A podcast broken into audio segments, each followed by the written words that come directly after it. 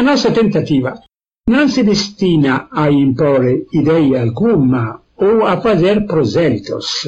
É apenas uma oferta livre que não obriga ninguém a aceitá-la.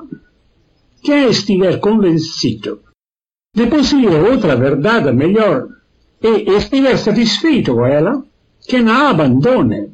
Que não gostar de pesquisas no terreno dos tantos mistérios que nos cercam de todos os lados, que não gostar de se incomodar com o trabalho de aprofundar o seu conhecimento, enriquecendo-o com novos aspectos da verdade, pode ficar tranquilo na sua posição. Não desejamos perturbar ninguém. Não andamos em busca de seguidores a fim de conquistar domínio na terra. Não somos rivais de ninguém neste campo. O nosso único interesse é a pesquisa para atingir o conhecimento. Este, só este é o nosso objetivo, e não o de conquistar poder algum no nosso mundo.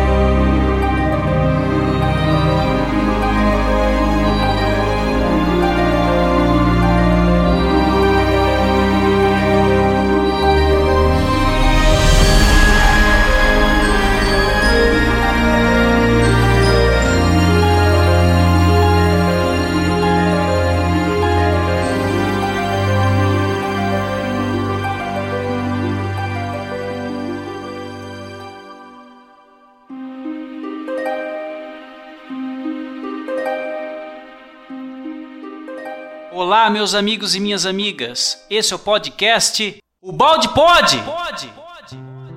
E é uma alegria enorme estar aqui com vocês novamente. Hoje ofereceremos o episódio número 5.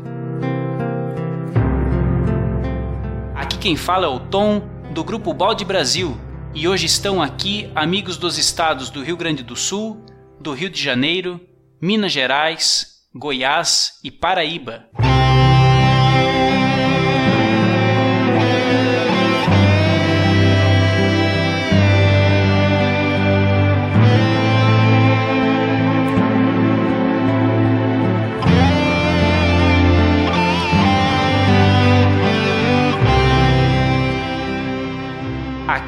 Faremos o estudo do capítulo 5 da obra Lei de Deus, do professor Pietro Baldi, intitulado A Infabilidade da Lei.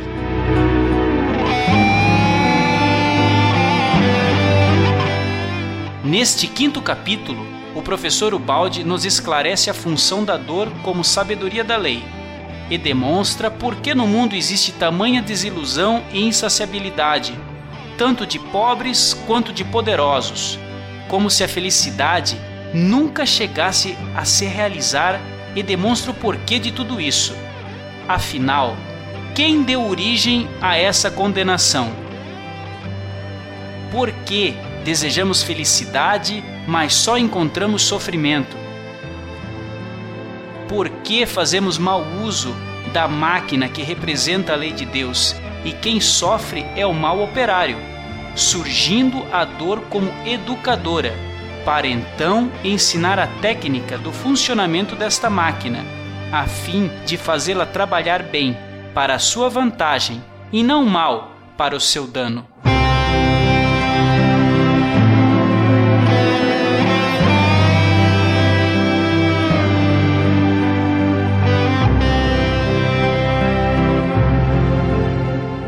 Mas antes, Vamos aos nossos recados e logo retornamos para o nosso estudo.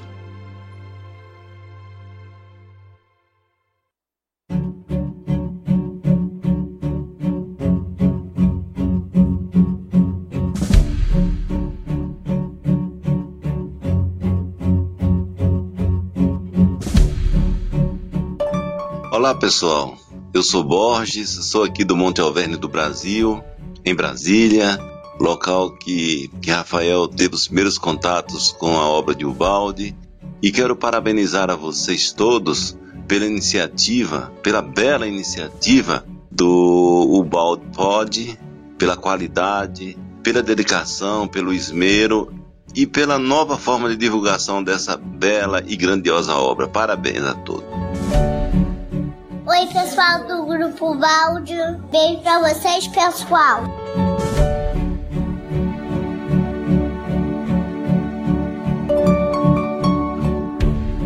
O primeiro recado é lembrar o ouvinte que lançamos o Momentos de Sabedoria que são reflexões de 5 minutinhos apenas e que você pode acessar no YouTube e no nosso perfil do Facebook.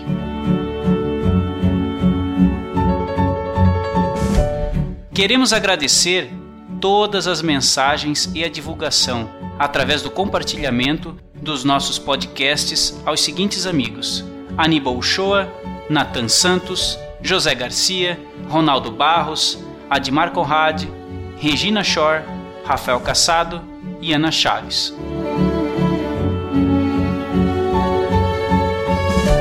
Gostaria de fazer uma chamada especial para o 20 Congresso Nacional Pietro Baldi, que será na cidade de Franca, São Paulo, de 21 a 23 de agosto, e cujo tema deste ano é Consciência, o voo para o espírito. O congresso contará com os oradores Ariston Teles, Maria Adelaide, Gilson Freire, Jorge Damas, Júlio Damasceno e Maurício Crispim. Desde já, a equipe Balde Brasil envia um grande abraço a todos os congressistas de Franca.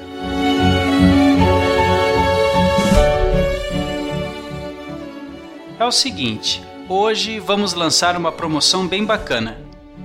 Amigo ouvinte, você deverá nos enviar uma foto na qual pareça que está dando o nosso brado, que você já deve ter se ligado qual que é, não é? O balde pode. E a foto mais criativa, campeã desta promoção, ganhará não uma, nem duas, mas três obras do professor Pietro Baldi. Então use sua criatividade. A foto pode ser montada, mas tem que ter você na foto. A vencedora será divulgada no Balde Pod número 10 e também no nosso Facebook. Nós do grupo até já enviamos algumas fotos para lá de brincadeira e vocês poderão se inspirar. Envie-nos para o nosso e-mail, que é o balde.brasil@gmail.com. Você poderá receber na sua casa três obras do professor Ubaldi. Participe! O nosso perfil no Facebook e canal no YouTube é o Balde Brasil. Obrigado por estar nos ouvindo nesse instante. Um grande abraço e um ótimo episódio a todos vocês.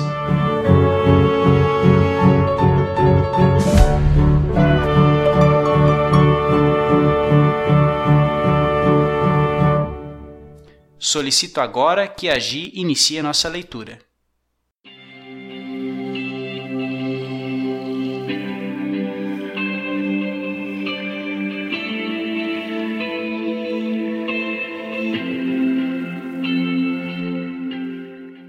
Capítulo 5 A infalibilidade da lei, a função da dor e a sabedoria da lei.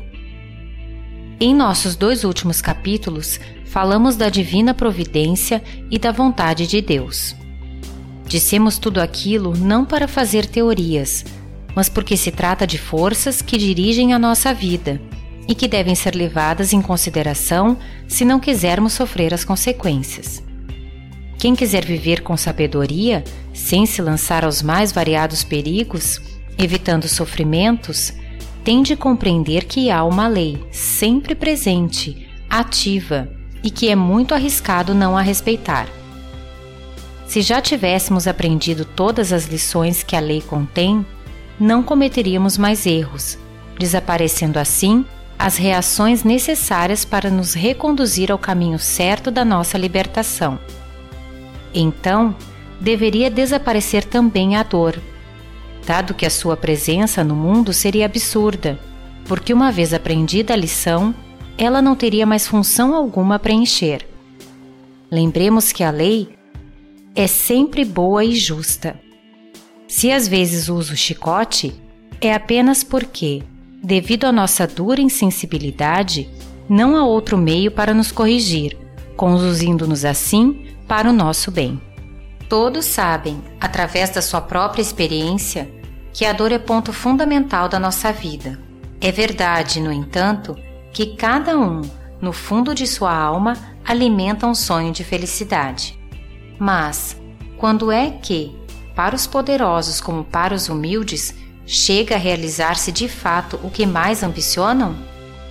Os desejos dos pobres e dos poderosos, na maioria dos casos, ficam insatisfeitos e acabam fracassando em desilusões.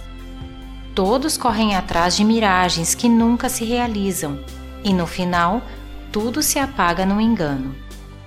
Encontra-se, porventura, no mundo alguém que esteja satisfeito? O que há de real para todos é o sofrimento.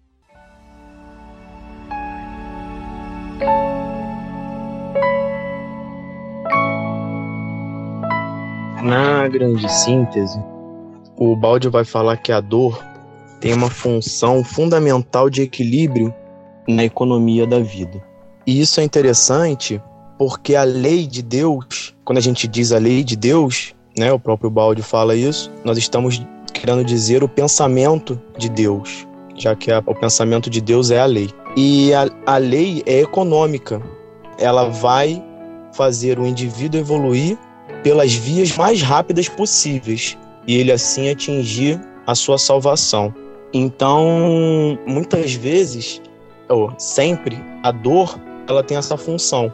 Se eu, por algum motivo, me desviei da lei naquele ponto e não retornei ao pensamento, à lei, eu vou sofrer naquele determinado ponto para que eu desperte, acorde, para poder, dessa forma, seguir o pensamento de, de Deus, seguir a lei, que é sempre boa e justa, como o Balde disse, e é sempre o melhor para nós estar de acordo com a lei.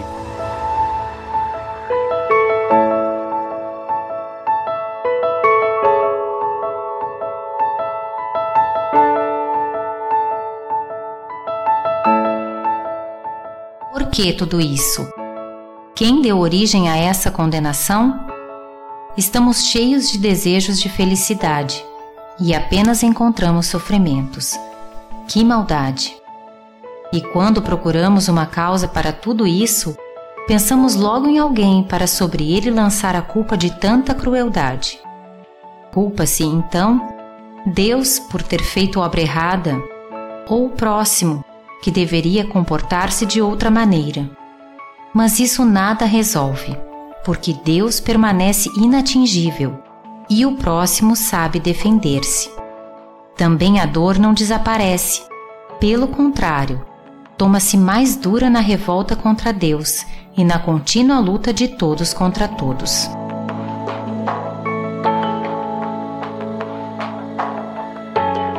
O Neto, Nessa parte, o professor ele comenta sobre um sentimento que da dor se tornar mais dura aquele que demonstra revolta contra Deus. No dia a dia, você consegue perceber esse tipo de acontecimento porque eu evidencio em alguns casos isso, a gente começa a a fazer uma, uma análise mais particular em cima de um irmão nosso e a gente percebe isso. Você também já chegou a constatar isso? Eu vejo a dor como consequência da queda do espírito na matéria, a dor sendo uma contração do amor, essa essência que o Criador depositou em cada um de nós. É, o planeta Terra está cheio de exemplos. Todas as pessoas, acredito, desconhecem a realidade interior. Também colocam a culpa de toda a dor em Deus, que só pode ser justo e bom. Aí, despercebidos e esquecidos do motivo de estarem aqui na, na Terra, muitos é, preferem esquecer essa ideia de Deus. Aí, vivendo assim, é, em total egoísmo, em total orgulho, gerando o transtorno entre todos, né? Porque o orgulho e o egoísmo, ele nos separa de todas as outras pessoas E mesmo aquelas pessoas que praticam uma religião, elas fazem em seu aspecto exterior e exigem muitas vezes de Deus recompensas, como se elas fossem quem ditassem as leis, né? Mas que também sofrem essa dor, como todos aqueles que não praticam às vezes uma religião. E é, esse amor é a chave para nos libertarmos da dor. Então a gente deve expandir o máximo esse amor através do amor aos animais, às plantas e a todos os seres né, que convivem junto conosco. Porque amar a Deus é também amar a sua criação. Como pode o homem amar a Deus se não ama seu próximo? Obrigado, Neto. Eu acho que essas práticas todas nos auxiliam a contemplar de maneira mais coerente a obra do Criador.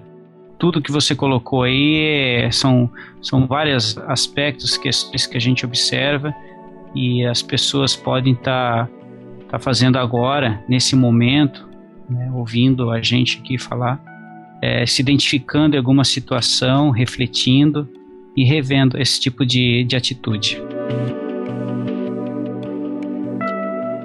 Em a grande síntese, no capítulo 81, que se chama a função da dor. Né? E como nós estamos conversando sobre a dor, o Pietro Baldi diz assim: Pietro Baldi não, na verdade sua voz, né? A entidade que dita essa obra. Se a dor faz a evolução, a evolução anula progressivamente a dor. Ou seja, quanto mais a gente evolui, menos dor a gente tem. Então o Luiz Felipe ele comentou uma coisa muito interessante. A lei é econômica. Ou seja, a lei é tão perfeita a lei é tão infalível que ela faz com que a gente atinja os nossos objetivos de forma mais rápida e menos custosa. Uma metáfora para isso. Quando a gente joga uma pedra no rio, a pedra, para chegar ao fundo, ela busca sempre o caminho mais curto e mais rápido de chegar ao fundo do rio. Ela vai fazendo aqueles movimentos ondulatórios, saindo para um lado para o outro, mas buscando né, a, a via nas marés de mais rápido acesso ao fundo do rio. Então é muito interessante e motivador essa questão da lei ser econômica, porque ela age no âmago de todas as coisas, fazendo com que através da dor a gente chegue mais rápido ao nosso objetivo. Então bendita a dor, não é assim? Claro que a gente não deve sair por aí perseguindo a dor, mas uma aceitação pacífica da dor faz com que a gente chegue mais rápido nos objetivos de purificação, de sensibilização. Não é isso? É isso sim, Rafael. A dor é econômica e nós chamamos ela de amiga e mestra, não é verdade? Ou é irmã e mestra? Isso, né? A lei é econômica. São Francisco de Assis, ele tem uma frase muito interessante. Tanto é o bem que eu espero, que toda dor me é muito amada. Ele sabe que a dor é um movimento de transformação, de evolução. Então ela tem uma função importante na nossa vida, né? Poxa vida, Rafa. E a primeira vez que eu vi essa frase de São Francisco, eu fiquei pensando dias e dias sobre ela e, e dali para frente eu comecei a entrar numa um outro modo de, de encarar amiga e mestre. E vem me ajudando muito, muito, muito mesmo a, a compreender eventos passados da minha vida e o que é mais bacana, compreender e poder começar a auxiliar aqueles que me cercam. Muito bom estar tá estudando essa obra e compreendendo melhor esses conceitos do professor.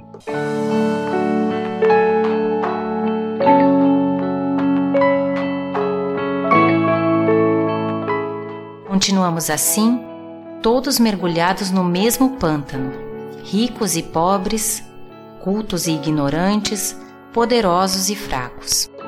Alguns se julgam mais astutos, procuram emergir do pântano, amontoando riquezas, enganos e crimes, pisando os outros para atingir a felicidade. Mas esta é instável, porque falsa, disputada contra mil rivais ciosos, roída por dentro pela natural insaciabilidade da alma humana.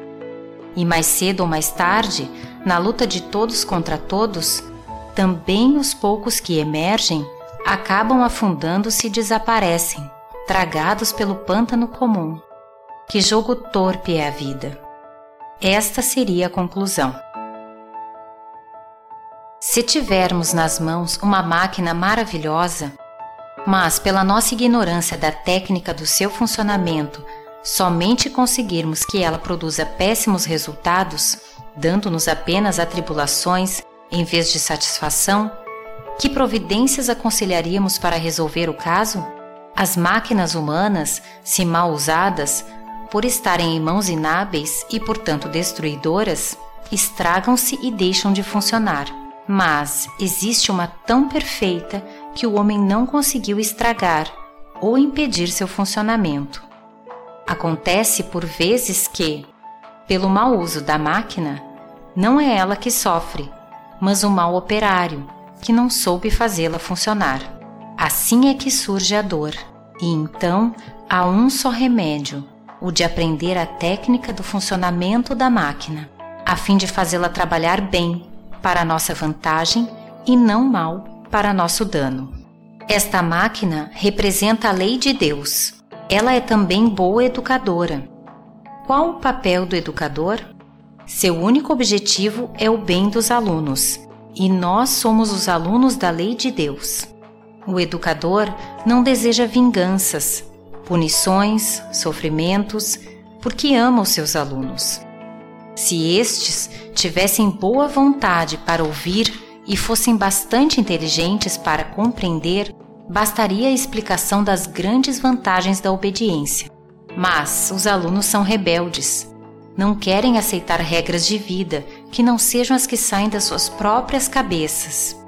E se têm inteligência, querem usá-la só para revoltar-se contra a lei. Então, que pode fazer o educador? O fato é que os alunos não querem ser educados, mas antes destruir o educador.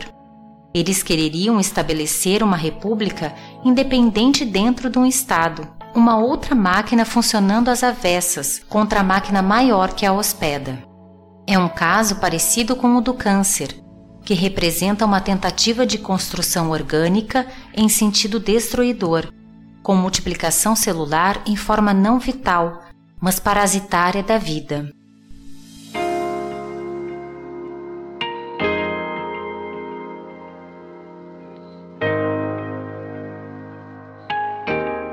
É, Rafael, eu gostaria que você pudesse me esclarecer essa parte em que o professor Ubaldi ele compara a nossa rebeldia como um aluno muito rebelde e muitas vezes esses alunos eles não querem ser educados mesmo, né? E parece que querem destruir o educador.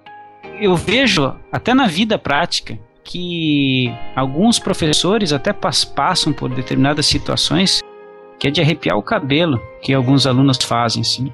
Transportando isso aí para nossa vida adulta e da maneira com que nós portamos em determinadas situações, você também já foi testemunha desse tipo de, de acontecimento? O que, que tu pode nos dizer aí, meu irmão? Ah, Tom, esse assunto é muito interessante, né? E o Balde ele coloca de uma forma bem gostosa de se entender, né, quando ele diz que o papel do educador é aquele que ama o seu aluno, né? Um educador que não deseja vinganças, nem punições, nem sofrimentos. Mas como o aluno ele se serve da psicologia da revolta, psicologia da rebeldia, né, que quer ser um anarquista contra o sistema, então nesse processo de educação, a dor vem como um instrumento fundamental. Não era esse o desejo do Criador no início, não tenho dúvida. O Criador jamais quereria educar os seus filhos através do aguilhão da dor. Mas, a partir da grande revolta, a partir do estudo da queda do espírito da matéria, da queda de consciência, a gente consegue compreender agora porque o processo de evolução ele se dá pela dor, né? Não tão somente, mas também pela dor. Isso reflete no dia a dia das escolas. Né? O educador ele tem, ele representa a força do bem no mundo. Né? Ele tem que fazer com que desabroche o conhecimento que está dentro da criatura, dentro do aluno. O aluno vem com a psicologia da revolta, de subverter a ordem, fruto do que já falamos aqui da queda. Então é necessário no mundo, para qualquer questão de regeneração, um método de educação avançado, profundo, diferenciado, como já vem sendo trazido por muitos, né? sobretudo Eurípides Barçanufo, Comênios, Pestalozzi, o próprio Kardec, o Balde também, que é um grande professor. E essa nova ótica, que gostamos muito de estudar, é a ótica de olhar o ser como um ser encarnado, como um ser em processo de evolução, como um ser que está em purificação. Então, uma educação voltada nestes princípios, a Dora Encontre, ela tem a pedagogia espírita, né? o Eurípides Barçanufo, ele tem a pedagogia do amor, são pedagogias que olham o ser dessa forma. Isso faz uma diferença incrível na vida dos alunos que tem essa, esse princípio de rebeldia dentro de si. Então, quando você se alinha ao pensamento dele, quando você desce a ele, sem punições, sem recompensas, com aulas passeio, uma série de métodos que faz com que ele realmente consiga aprender com mais facilidade, desabrochar os seus valores. E esse método ele tem que ser aplicado urgentemente.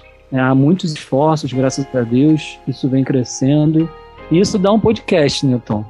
Esse estudo da, da pedagogia dá um podcast.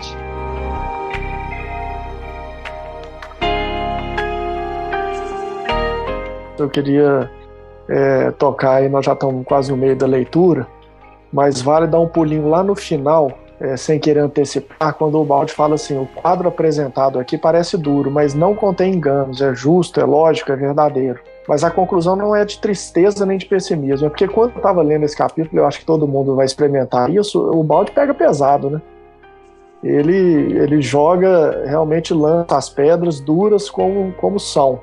Porque esse ainda não é o capítulo do consolo, né? Ele está aqui trazendo a gente para uma realidade muito dura desse universo em que aquele que procura fazer a sua própria lei a detrimento dos outros, ele está totalmente dissonante da criação original, porque Deus compartilhou para doar-se, né? Deus criou para doar-se. E a nossa filosofia não é essa, né? A nossa filosofia é de que os outros se doem para nós. Então, né, na vida coletiva, esse é um comportamento realmente de um câncer, né? O Balde está levantando tudo isso aí para nos dizer assim, olha, acorde, veja como o universo se organiza, perceba que a dor é uma função constante nesse mundo material, para que você tenha consciência bastante disso e depois nós vamos falar como é que é que faz passo a passo para poder se tornar uma pessoa mais feliz e mais é, tranquila, né, sem sofrer essas chicotadas aí que normalmente a gente leva, né, vez por outra.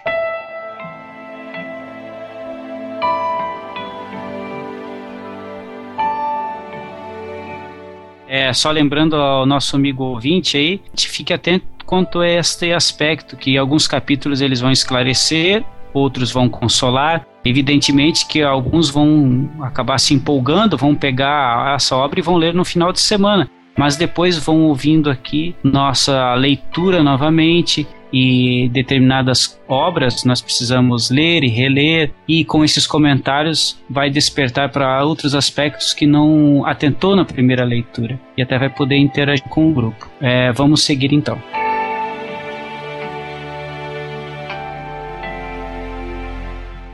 Então, para o educador, não há outra escolha. De duas, uma. Para agradar, poderia não reagir, como quereríamos nós, os alunos e como acontece no caso do câncer, com os organismos fracos que não sabem defender-se. Mas, neste caso, depois de ter destruído tudo, também as células destruidoras do câncer, por sua vez, hão de morrer. Ora, o educador sábio não pode permitir isso. O que lhe resta é reagir, impondo disciplina. Isto é duro, porém não há outro caminho. Esta tentativa de construir uma máquina às avessas dentro da máquina regular, ou uma república inimiga dentro de um Estado organizado, ou um câncer dentro de um organismo sadio, ameaça a função de bem que o educador, custe o que custar, há de cumprir. E ele pode fazer tudo, menos renunciar a esta sua função, porque dela depende o que para ele é mais importante: o bem dos alunos. Então, se ele quer verdadeiramente bem a estes, que pode fazer se não usar de disciplina e ensinar por esse método, já que os outros mais benignos não deram resultado? Também as células do câncer quereriam viver. Mas somos nós, porventura, cruéis quando as afastamos cortando o tumor? Também os criminosos quereriam gozar a vida, à sua maneira. E poderemos nós considerar-nos ruins quando, em defesa da sociedade, os isolamos nas prisões? A rebeldia do homem é uma espada que ele usa contra si mesmo. A lei impede, entretanto, sua destruição. Ele quereria perder-se e a lei quer levá-lo à salvação. Deus perdoa porque sabe que o homem é um menino carente de ajuda. Na sua inconsciência, está procurando só o seu dano. Mas Deus não pode permitir que esse dano se realize. Ele quer somente o nosso bem.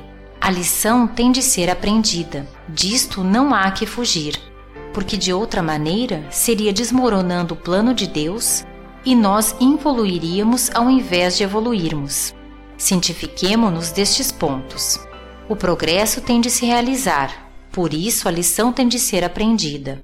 O homem é o mesmo, não restando para o educador outro método senão o da dor. A prova desta verdade é encontrada no mundo. Para os educadores e suas leis, vemos acontecer o mesmo que acontece com Deus e a sua lei. Assim, ele tem de salvar à força todos os rebeldes inconscientes.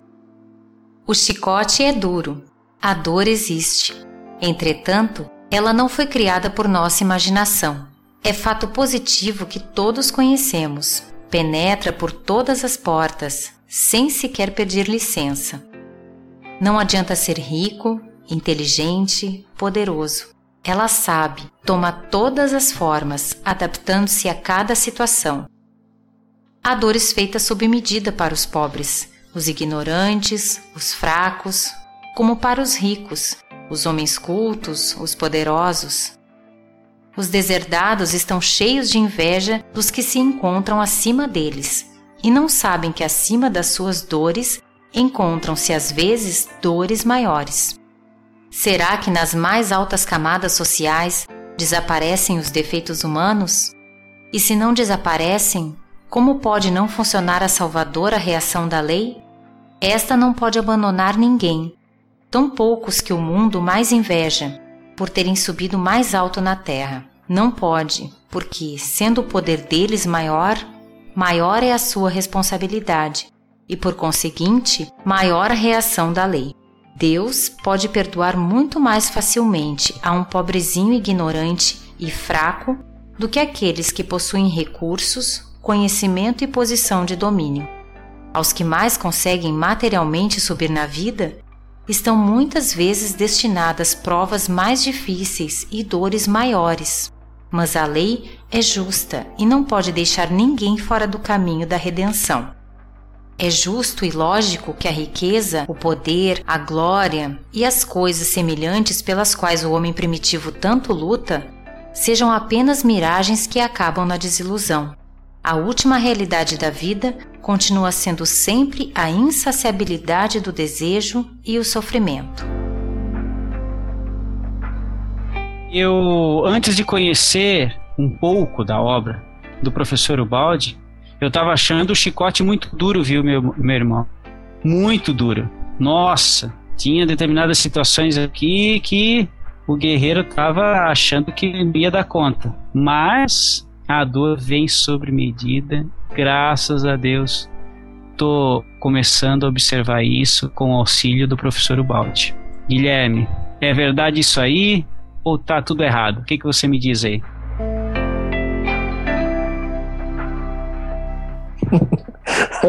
Ô Caíto, o chicote é cada vez mais duro, meu amigo, mas cada vez ele bate menos. Aí uma, uma chicotada só, você já fica esperto. Acho que é por aí a gente vai aprendendo é, com o tempo a ler os sinais que a vida vai entregando, né? Mas essa, essa história de que quem é, muitas vezes deseja se esconder nas conquistas humanas em busca de uma felicidade que é cada vez mais fugidia, né, à medida que ele sobe e tem responsabilidade, riqueza ou poder, muitas vezes a infelicidade ele se instala. Gente tem muitos estudos nesse sentido, nós vamos poder falar deles em outros capítulos são estudos sobre a felicidade. Mas eu, em vez de olhar né, para os estudos atuais, eu queria lembrar aqui nesse, nesse parágrafo da vida do Diógenes de Sinope. Ele viveu na 400, mais ou menos, a 413 a.C. que nasceu.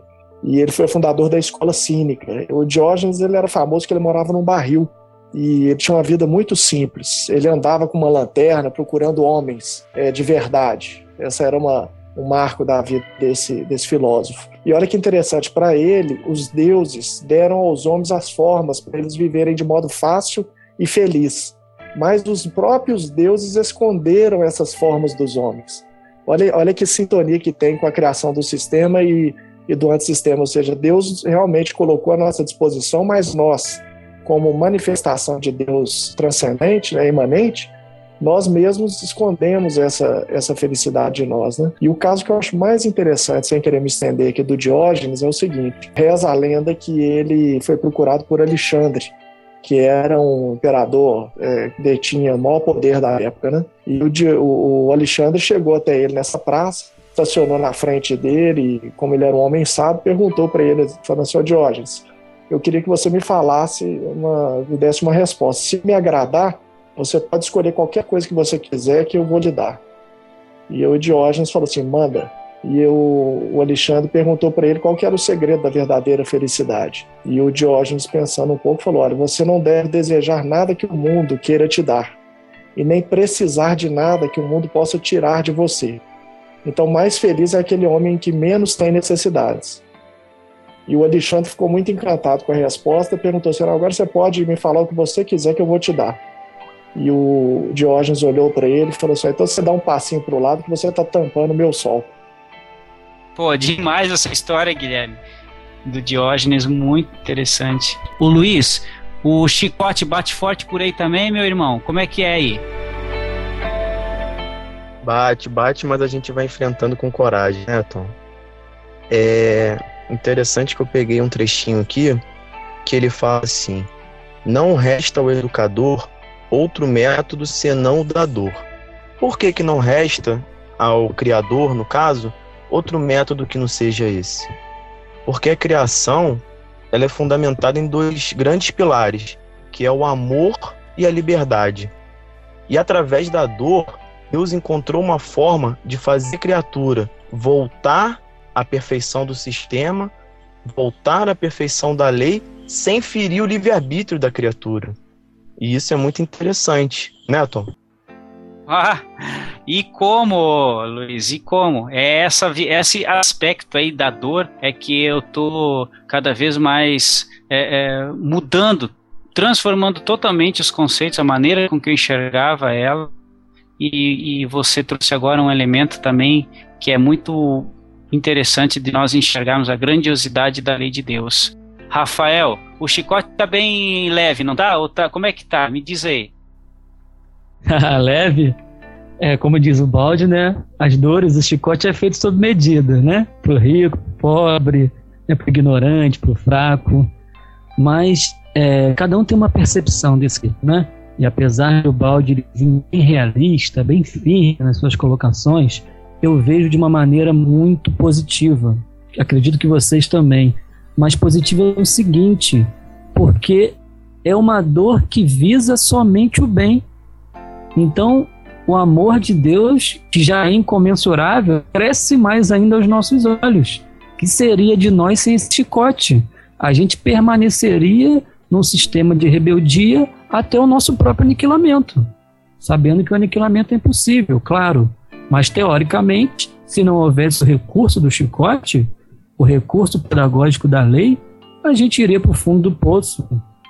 Não é verdade? Então, olha o amor de Deus que não permite que a criatura se aniquile. Isso é amor, gente. Amor é isso. Amor, ele, ele vai até o fim, reerguer a criatura. Então, isso é, é de chorar. Né? O, o amor divino é uma coisa assim inatingível ainda para gente. E estudando balde, isso cresce ainda mais aos nossos olhos. É, eu me sensibilizo muito com isso, né, de perceber esse telefinalismo, esse objetivo profundo da criação de nos reerguer, apesar de haver a teórica possibilidade de uma anarquia infinita. Então isso ô, é Rafa, gratificante. Rafa, desculpa te interromper, mas é só porque eu imagino que venha na cabeça de quem está ouvindo muitas vezes aí a seguinte colocação: não, mas eu não quero morrer, eu não quero deixar de existir, eu só quero viver a minha vida. E, e, e o egoísmo é que é a morte, porque a, a gente percebe que na criação tudo é encadeamento, lei de unidades coletivas. É impossível simplesmente retirar-se da criação de maneira egoísta, porque tudo é, é conjunto, né? tudo é interligado. Tudo interligado. Então, então é, é, é, nesse sentido que está a morte, né? o desejo de morrer, ele é um desejo de, de viver uma vida isolada, que é impossível, porque a criação é coletiva. Né? E o medo de morrer também vem dessa insaciabilidade. O ser sabe que ele é eterno. Então ele tem na sua intimidade esse medo de morrer, porque ele sabe que a vida não é esse processo de reencarnação que a gente está envolvido.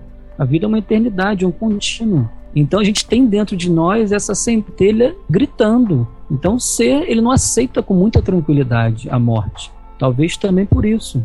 Então, com o balde a gente aprende o porquê existe a dor. O porquê o mal, o porquê a gente tem que evoluir. Então são perguntas que a gente não fazia e agora a gente faz e sabe as respostas com o grande professor Pietro Baldi. É, Rafael, você trouxe uma, uma ideia aí agora e que a gente vai amadurecer aí. E o, o amigo ouvinte, como o Guilherme lembrou do nosso amigo ouvinte, eu também quero falar uma coisa: que aos poucos você que está começando a estudar o balde agora vai sentir isso aí, viu?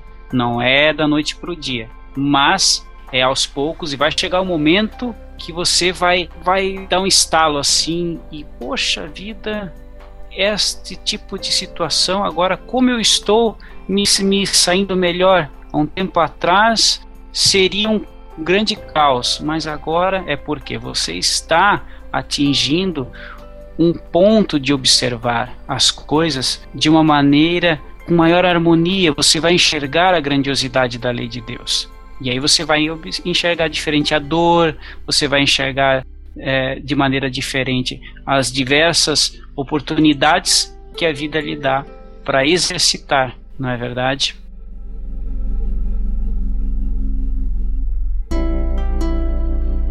Em que impasse nos encontramos, meus amigos? Pelo fato de possuirmos um desejo louco de felicidade e termos de viver numa realidade de insatisfação e de dor. Estamos presos neste contraste. Almejamos o que nunca poderá realizar-se, a satisfação completa. Mas como se pode satisfazer completamente a insaciabilidade? Como pode assim resolver-se para nós este desejo de felicidade senão numa ilusão? Parece que a felicidade está atrás de um horizonte e que basta atingido para encontrá-la. Mas quando, com nosso esforço, o tivermos atingido, descobrimos outro horizonte e pensamos que a felicidade está atrás deste último. A corrida continua assim, sem fim, atrás de uma miragem que se afasta à medida que avançamos. Mas ninguém se pergunta o que quer dizer este jogo estranho de querer encher um vazio que não se pode encher, de procurar atingir uma determinada meta que vai fugindo de nós à medida que nos aproximamos dela? Queremos sempre mais. Quem não possui, quer possuir. Quem possui, quer possuir mais. Seja isto riqueza, conhecimento, glória, poder, etc. De fato, é o que vemos acontecer no mundo. O desgosto de quem não possui é a carência. A pena de quem possui é não possuir bastante ou o medo de perder o que já possui. Qualquer que seja a nossa posição, tudo tende a resolver-se no sofrimento da insatisfação.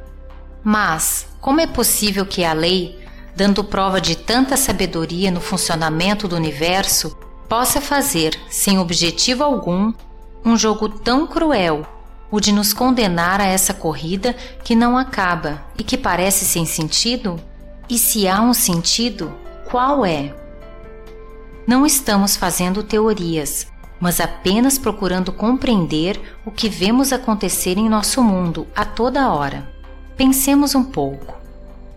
pode o objetivo último da vida ser o de continuarmos satisfeitos com as comodidades materiais deste mundo? Ou tem de ser o de conquistar formas de existência em planos sempre mais elevados, progredindo e aperfeiçoando-nos sempre mais? Se não houvesse a insaciabilidade, tudo ficaria parado na satisfação atingida, estagnado, inerte num estado em que tudo acabaria apodrecendo. Se fosse assim, quem nos impulsionaria para a frente? Dessa maneira, deixaria de haver o um movimento mais importante, que constitui a razão da existência, isto é, o deslocamento no sentido da perfeição, progredindo por meio de contínuo aperfeiçoamento. É preciso compreender que este é o escopo da vida, a busca da própria evolução. A evolução, com essa corrida que parece sem sentido, é indispensável para ascender. A ascensão é necessária para chegar à salvação, porque não há outro caminho para nos libertarmos do mal e atingirmos a verdadeira felicidade.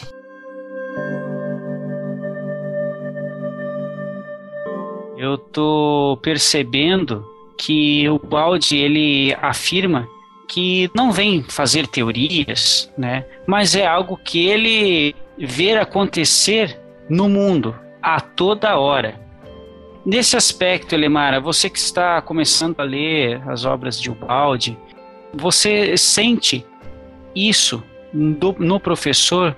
Qual é a tua, tua testemunho aí nesse sentido aí?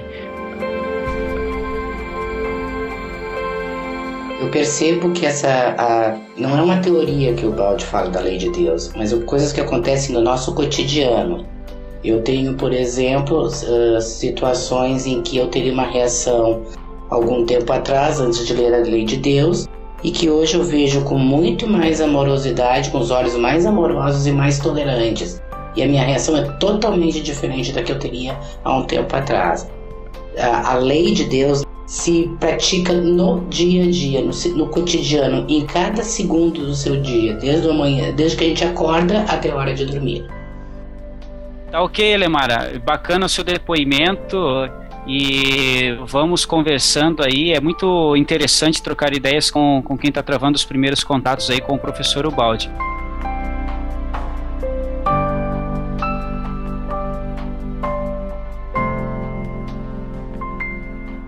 É interessante que o Balde vai trazer, lá no capítulo 81, que o Rafa mencionou, da grande síntese, o conceito de que a dor ela vai evoluindo também. Né? Tudo, tudo no universo evolui porque a dor não. E vai trazer o conceito de que a dor prejuízo e de dor mal evolui é, de modo por várias gradações para dor redenção, depois para dor trabalho, dor utilidade, dor alegria, dor bem, dor paixão, dor amor. É interessante esses, esses conceitos, né? A gente pode um dia com mais calma explorar isso aí melhor. Ah, bacana, Luiz. Obrigado pelo lembrete aí. Eu vou dar, dar uma olhada nessa parte da grande ciência. Parece-me muito interessante.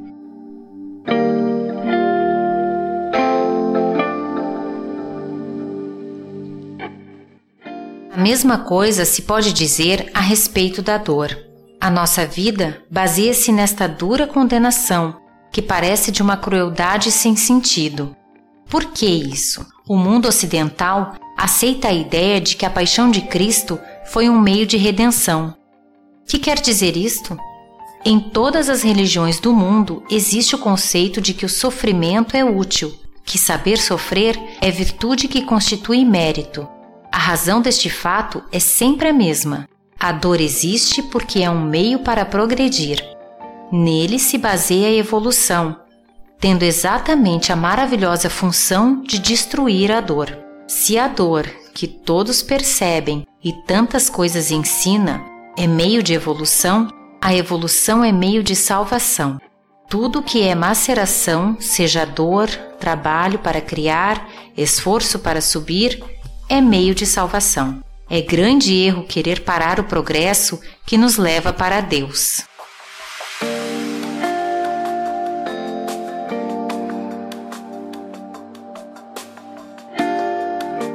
O professor fala que tudo é maceração, seja dor, trabalho para criar, esforço para subir, tudo é um meio de salvação. Sérgio, você andou refletindo sobre essa, essa frase, sobre esse aspecto aqui. Gostaria que você pudesse me elucidar mais profundamente sobre esse tema. Ô, oh, meu amigo Tom, esse comentário do professor Baldi né, sobre o mundo ocidental aceitar a ideia da paixão de Cristo como um meio de redenção, de salvação, me tocou profundamente. Porque o professor, ele dá a interpretação que é mais atualizada com os conhecimentos atuais, tanto psicológicos e com o grau de desenvolvimento consciencial da humanidade, sobre a significação do Calvário do Mestre Jesus. Né? Porque é, há muitos séculos as doutrinas cristãs, tanto católicos como as igrejas reformadas protestantes, pregam que a salvação, através da simples confissão na crença em Cristo, arrebatariam os filhos de Deus da lama da terra para que fulgurem imediatamente entre os anjos do céu. Mas o professor Baldi nos explica que o grande testemunho de Jesus Cristo, um testemunho de amor, de perdão, na crucificação, nos deu conhecimento de que a dor é útil e que saber sofrer é virtude meritória. E existe porque é um meio para progredir. Nela se baseia a evolução. Salvou-nos o Cristo, ensinando-nos como reerguermos da treva para a luz. Salvar é, portanto, levantar, iluminar, ajudar, enobrecer. Então, não tem como, é, nessa reflexão, eu não citar é, dois comentáriozinhos rápidos que eu gostaria de ler. Um é um versículo de Paulo que o benfeitor Emmanuel fez um comentário no livro Fonte Viva, no capítulo 97, intitulado A Palavra da Cruz. O, o versículo diz o seguinte: Primeira carta de Coríntios, capítulo 1, versículo 18. Porque a palavra da cruz é deveras loucura para os que perecem, mas para nós que somos salvos é o poder de Deus. Comentou o benfeitor. A mensagem da cruz é dolorosa em todos os tempos. Do Calvário desceu para o mundo uma voz, a princípio, desagradável e incompreensível no martirológico do mestre situam-se todos os argumentos de negação superficialmente absoluta. Mas o Cristo usa o fracasso aparente para ensinar o caminho da ressurreição eterna, demonstrando que o eu nunca se dirigirá para Deus sem o aprimoramento e sem a sublimação de si próprio. Repitamos a mensagem da cruz ao irmão que se afoga na carne, e ele nos classificará a conta de loucos. Mas todos nós que temos sido salvos de maiores quedas pelos avisos da fé renovadora, estamos informados de que nos supremos testemunhos segue o discípulo para o mestre, quando o mestre subiu para o Pai na glória oculta da crucificação. E por fim, eu gostaria também de comentar um trecho que foi escrito pelo Espírito Amigo, no Evangelho segundo o Espiritismo, capítulo 9, no item 7, intitulado A Paciência. Diz assim: A dor é uma bênção que Deus envia a seus eleitos. Não vos aflijais, pois quando sofrerdes, antes bendizei de Deus onipotente, que pela dor neste mundo vos marcou para a glória no céu. Se, porém, atentarmos nos deveres que nos são impostos, nas consolações e compensações que, por outro lado, recebemos, havemos de reconhecer que são as bênçãos muito mais numerosas que as dores. O fardo parece menos pesado quando se olha para o alto do que quando se curva para a terra a fronte. Coragem, amigos. Tendes no Cristo o vosso modelo. Mais sofreu ele do que qualquer um de vós, e nada tinha de que se penitenciar, ao passo que vós tendes de espiar vosso passado e de vos fortalecer para o futuro. Sede, pois, pacientes, sede cristãos. Essa é a palavra, resume tudo. Um espírito amigo, Árvore, 1862. Então, isso é realmente o que eu gostaria de comentar sobre o, o, o verdadeiro sentido da salvação. Tá? Obrigado, Amici.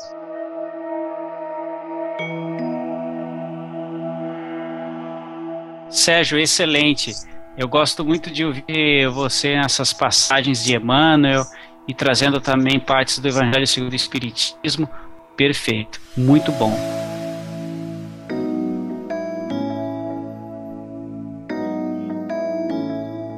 O quadro aqui apresentado parece duro, mas não contém enganos. É justo, lógico e verdadeiro. A conclusão não é a tristeza, nem o pessimismo. A porta para a felicidade não fica fechada, mas bem aberta para todos os honestos, todos os de boa vontade. Não estamos aqui para destruir, mas para construir. Se destruirmos alguma coisa, é só no terreno das ilusões, para construirmos no terreno sólido da verdade.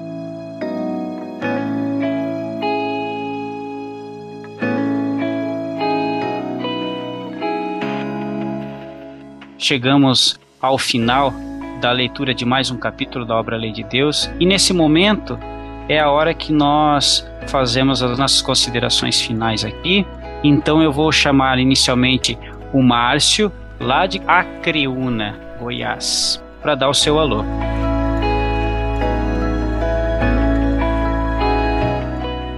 A gente começa a, a ler a obra do professor Balde e principalmente relacionado a esse capítulo 5, que fala sobre a dor, sobre a lei, como educadora, o educador que quer ver o bem do aluno, aquela máquina perfeita em nossas mãos e nós, péssimos operadores, me arremeteu, depois de ouvir o Sérgio falar tão bem, ao capítulo 1 do Evangelho, onde Jesus nos afirma que ele não veio destruir a lei. Eu fiquei tão emocionado com, com esse capítulo. A gente começa a estudar o professor Ubaldi e a gente começa a ter olhos diferentes, inclusive para aquilo que nós tínhamos costume de estar frequentemente lendo, palestrando, ouvindo.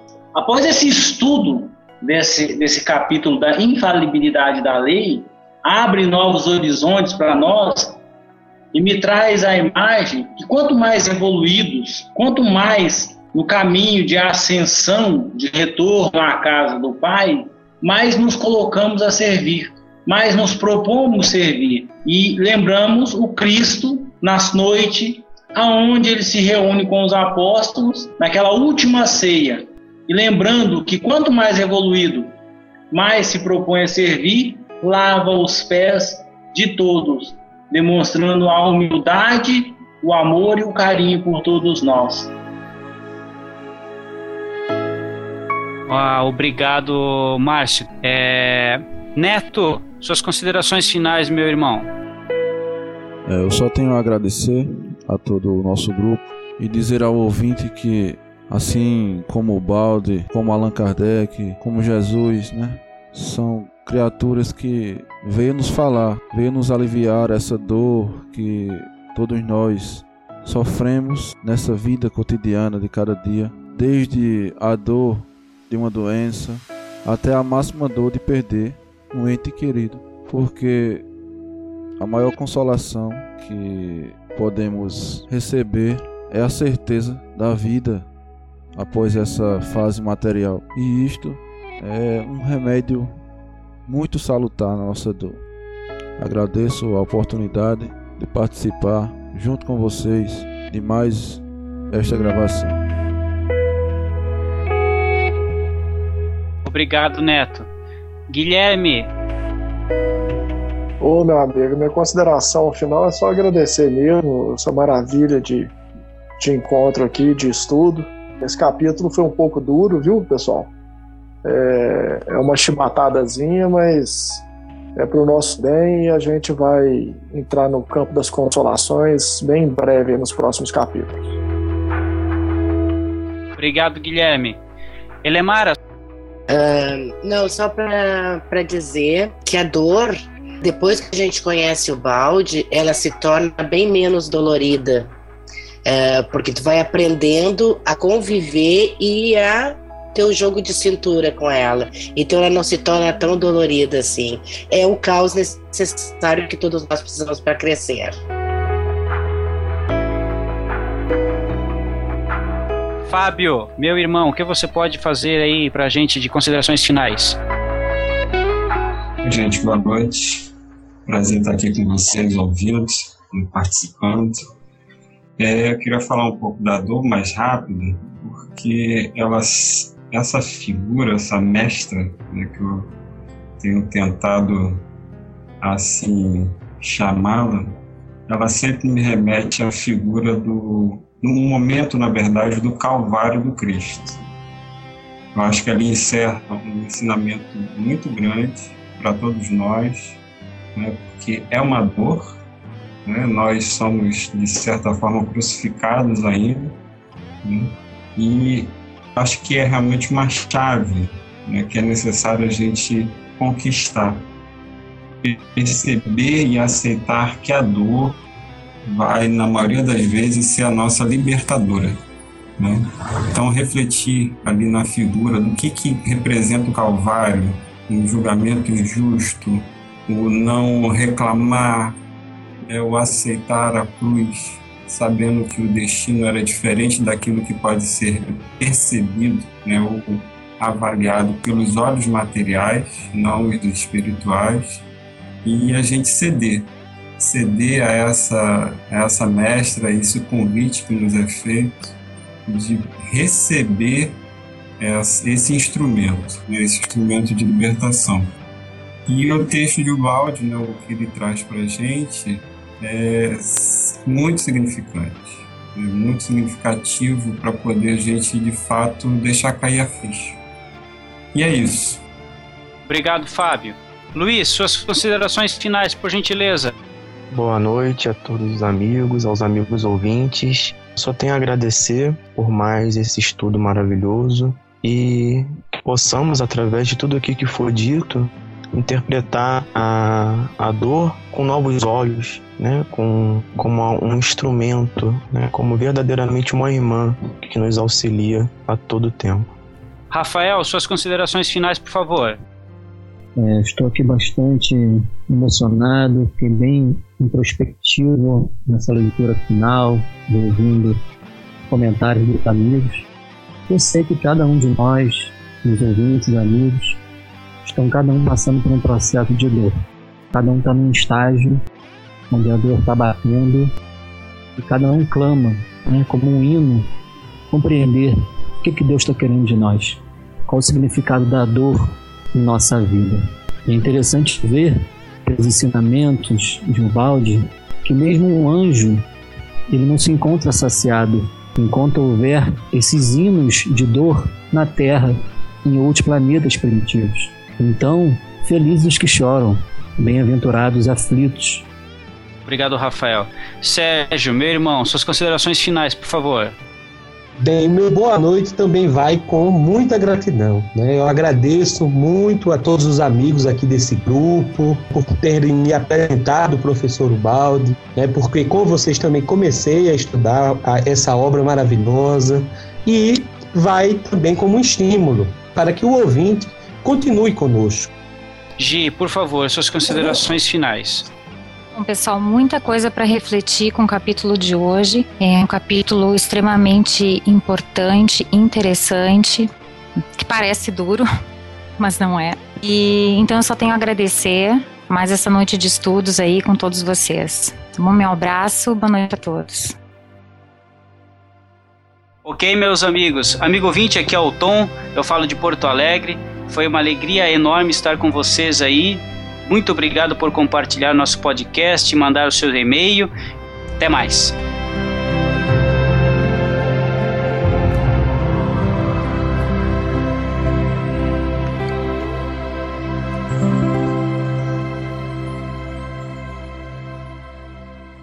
O balde pode? Pode.